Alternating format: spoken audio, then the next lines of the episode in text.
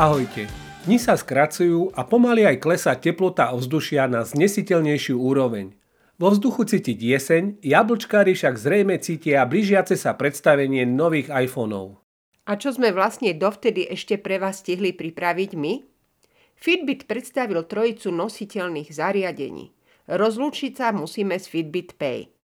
Disney Plus rozšíruje svoju filmovú a seriálovú ponuku aj v septembri.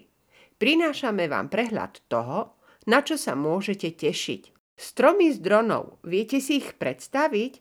Airseed ich vysadí do roku 2024 až 100 miliónov.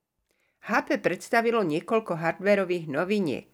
Medzi ne patrí konvertibilný notebook, all-in-one počítač, monitor či webkamera.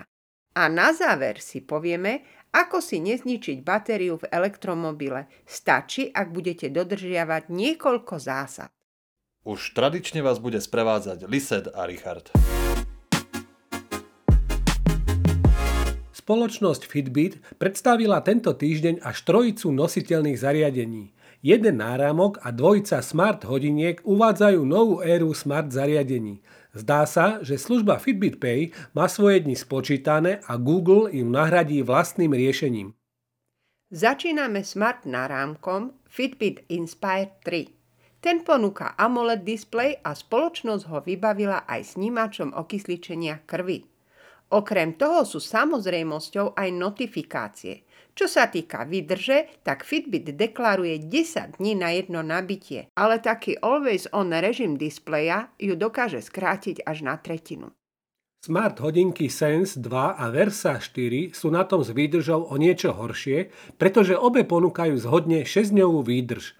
To je na pomery hodiniek stále veľmi slušná hodnota, ale v tomto prípade výrobca pridal aj funkciu rýchleho nabíjania, o ktorej tvrdí, že na celodennú výdrž vám postačí 12 minút v nabíjačke.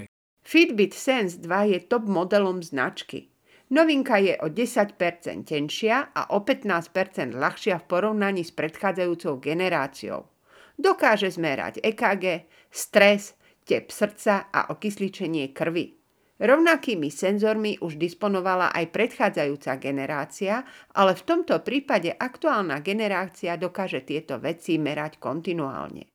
Fitbit nazýva nový hardware Body Response, ktorý bude monitorovať úroveň vášho stresu počas celého dňa. Ak zaznamená stres, dostanete odporúčania na riadenie dýchanie alebo meditačné cvičenia. Spoločnosť dokázala, že jej algoritmus dokáže odhaliť 98% prípadov rizika fibrilácie predsiení srdca po vzorke viac než 450 tisíc ľudí. Nechýba ani GPS modul na sledovanie trasy športových aktivít. Prostredie Sense 2 a Versa 4 bolo vylepšené tak, aby ponúklo prispôsobiteľné dlaždice podobné Wear OS v porovnaní so starými statickými voľbami.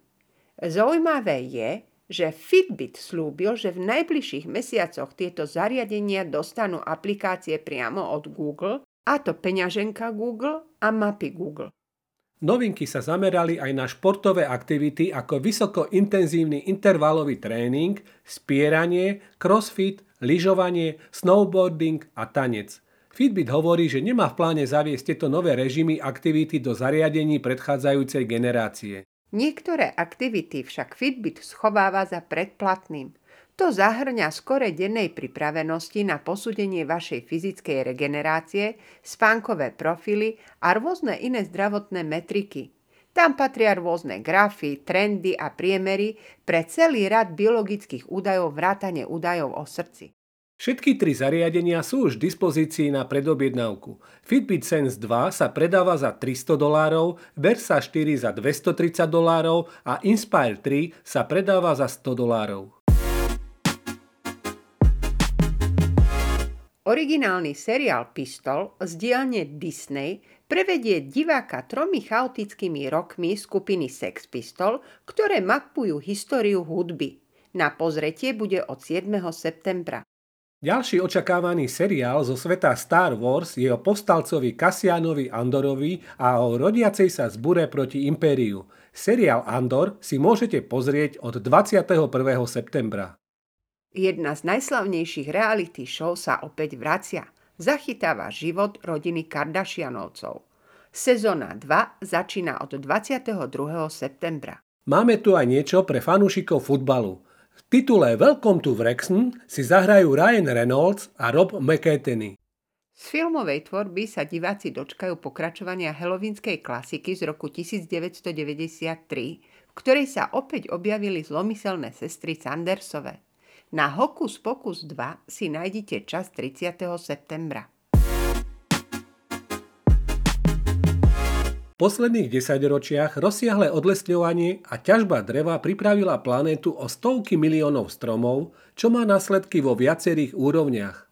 Vo výstupe Medzinárodného panelu OSN pre zmenu klímy, ktorý bol zverejnený v oktobri 2018, sa uvádza Svet má ešte 8 rokov na to, aby zabránil masívnej destabilizačnej zmene klímy kombináciou rýchleho útlumu využívania fosívnych palív, opätovného zalesňovania a iných prírodných klimatických riešení týmto útlmom používania ropy a plynu to zrejme nebude také jednoduché, ako sme sa ešte pred pár mesiacmi nazdávali. Naopak, zalesňovanie a znižovanie odlesňovania existujúcich porastov môže priniesť mnohé benefity, menej horúčav, menej povodní a vyššie hladiny vody v riekach aj v podzemí. A tento zámer pomôžu uskutočňovať aj moderné technológie. Britská firma CAL International sa spojila s startupom Airseed v rámci prelomovej iniciatívy nasadzovania technológie leteckých platformiem na výsadzbu 100 miliónov stromov do roku 2024. Spoločnosť Airseed vyvinula vlastné riešenie vzdušnej platformy na báze dronu, určené na zalesňovanie a obnovu vegetácie, ktoré je rýchlejšie a lacnejšie ako tradičné manuálne sadenie. Pomocou dvojčlenného týmu dokáže dron zasadiť dve kapsle so semenom za sekundu, viac ako 40 tisíc kapslí za deň. Lietajúci rozsievač AirSeed môže fungovať v odľahlých oblastiach, ktoré sú ťažko dostupné kvôli náročnému terénu alebo poškodeniu požiarmi. Britsko-austrálsky projekt a technológia budú riešiť odlesňovanie, ale pomôžu aj pri boji proti globálnemu oteplovaniu. Technológia používa semená stromov uzavreté v guličkových kapsuliach z organickej uhlíkovej hmoty, vyrobenej z odumretej vegetácie. Obal chráni semeno počas cyklu klíčenia pred predátormi, ako je hmyz, hlodavce a vtáky. Aktivuje sa, keď prší, pričom uhlík absorbuje vodu a umožňuje semenu vyklíčiť. Dron pri sadení semien rýchlosťou 2 kusy za sekundu eviduje ich polohu a mapuje ju pomocou GPS. Technológia má oproti klasickým postupom značné výhody. Na prepravu sadeníc zo škôlok do oblasti výsadby sú potrebné špeciálne prepravné vozidlá, pričom tradičné riešenia na ručnú výsadbu sú pomalé, náročné na prácu, drahé a neúčinné pri snahe zmierniť dnešnú rýchlosť odlesňovania. Uhlíkové kapsle sú presne označené na mapovacom systéme v súlade s trajektóriou letu, ktorá zohľadňuje aj premenné parametre vetra a podmienky v deň výsadby. To umožňuje dronu vrátiť sa neskôr na prieskumný let po rovnakej trase, aby identifikoval a zmapoval rast stromov. Spoločnosť HP to zrejme už nevydržala a ešte pred podujatím IFA, ktorá sa každoročne organizuje v Berlíne, ukázala niekoľko hardverových noviniek, medzi ktoré patria konvertibilný notebook, all-in-one počítač, monitor aj webkameru. Vrcholom je HP Elite Dragonfly Folio, čo je podnikový konvertibilný notebook s novým dizajnom. Rovnako ako niektoré z predchádzajúcich zariadení HP, ani toto nemá 360 stupňový pán. Namiesto toho vám konštrukcia umožní priblížiť si displej alebo ho položiť na plocho na klávesnicu a používať zariadenie ako tablet. Notebook je pokrytý materiálom podobným koži.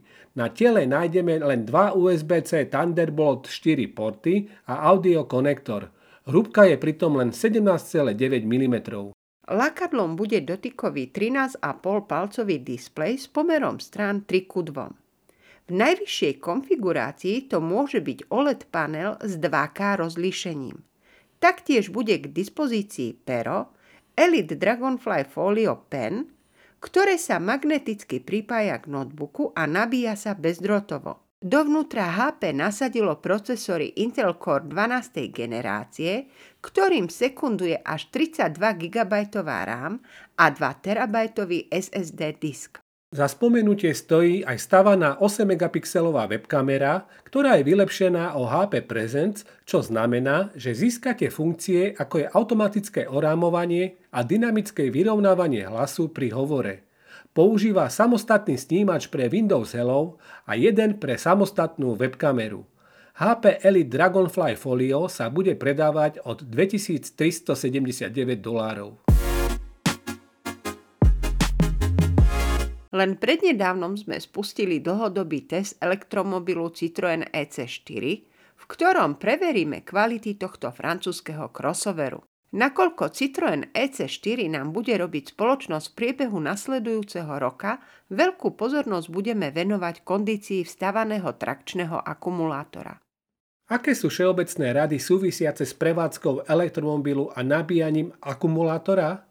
Najrozšírenejším typom v súčasných elektromobiloch je litiovo-jónový akumulátor – pre tento typ nie je vhodné zachádzať do extrémov, z hľadiska životnosti nie je vhodné akumulátor často vybíjať do 0%, respektíve nabíjať ho do 100% jeho kapacity. Výrobcovia elektromobilov však na takéto prípady myslia a preto využiteľná kapacita akumulátora je vždy nižšia ako celková.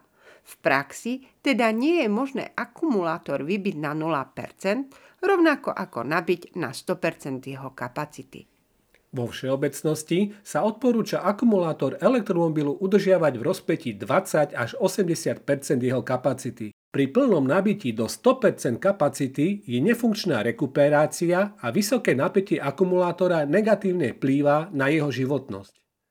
Ak už je potrebné nabitie do 100 odporúčame i hneď po nabití absolvovať jazdu, ktorou kapacita klesne ideálne pod 80% jeho kapacity prípade, že dôjde k vybitiu akumulátora pod 10% je vhodné po jazde pripojiť vozidlo k nabíjačke a dobiť akumulátor minimálne na 20-30% jeho kapacity. Odporúča sa čo najčastejšie nabíjať striedavým prúdom na pomalých AC nabíjačkách výkonom 11 kW ak vonkajšia teplota klesne pod bod mrazu, nemali by ste nechať parkovať vozidlo s nízkou úrovňou nabitia batérie, teda menej ako 20% dlhší čas, maximálne len pár hodín.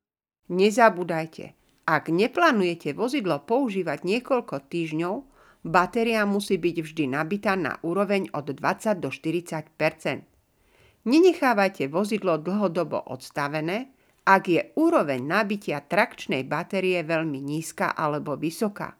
Nenabíjajte vozidlo pri záporných teplotách s výnimkou, ak jazdilo dlhšie ako 20 minút alebo pri teplotách vyšších ako 30 stupňov Celzia. V tomto bode ide o zaujímavú požiadavku zo strany výrobcu, keďže v lete na našom území teploty veľmi často presahujú spomínanú hodnotu. Vtedy nabíjajte skoro ráno alebo v kratších intervaloch, aby ste zabránili nadmernému zahrievaniu akumulátora. Ako vidíte, starostlivosť o akumulátor elektromobilu má svoje špecifika. Tie prinášajú zmeny v porovnaní s prevádzkou automobilu využívajúceho spaľovací motor. Uvedené rady a typy predstavujú odporúčania, ktoré dokážu oddialiť, prípadne spomaliť degradáciu trakčného akumulátora elektromobilu. A čo vás čaká na budúci týždeň? Pozorne budeme sledovať dianie nasledujúcich dní a to najlepšie vám ako vždy prinesieme opäť v ďalšom podcaste. Ahojte! Ahojte.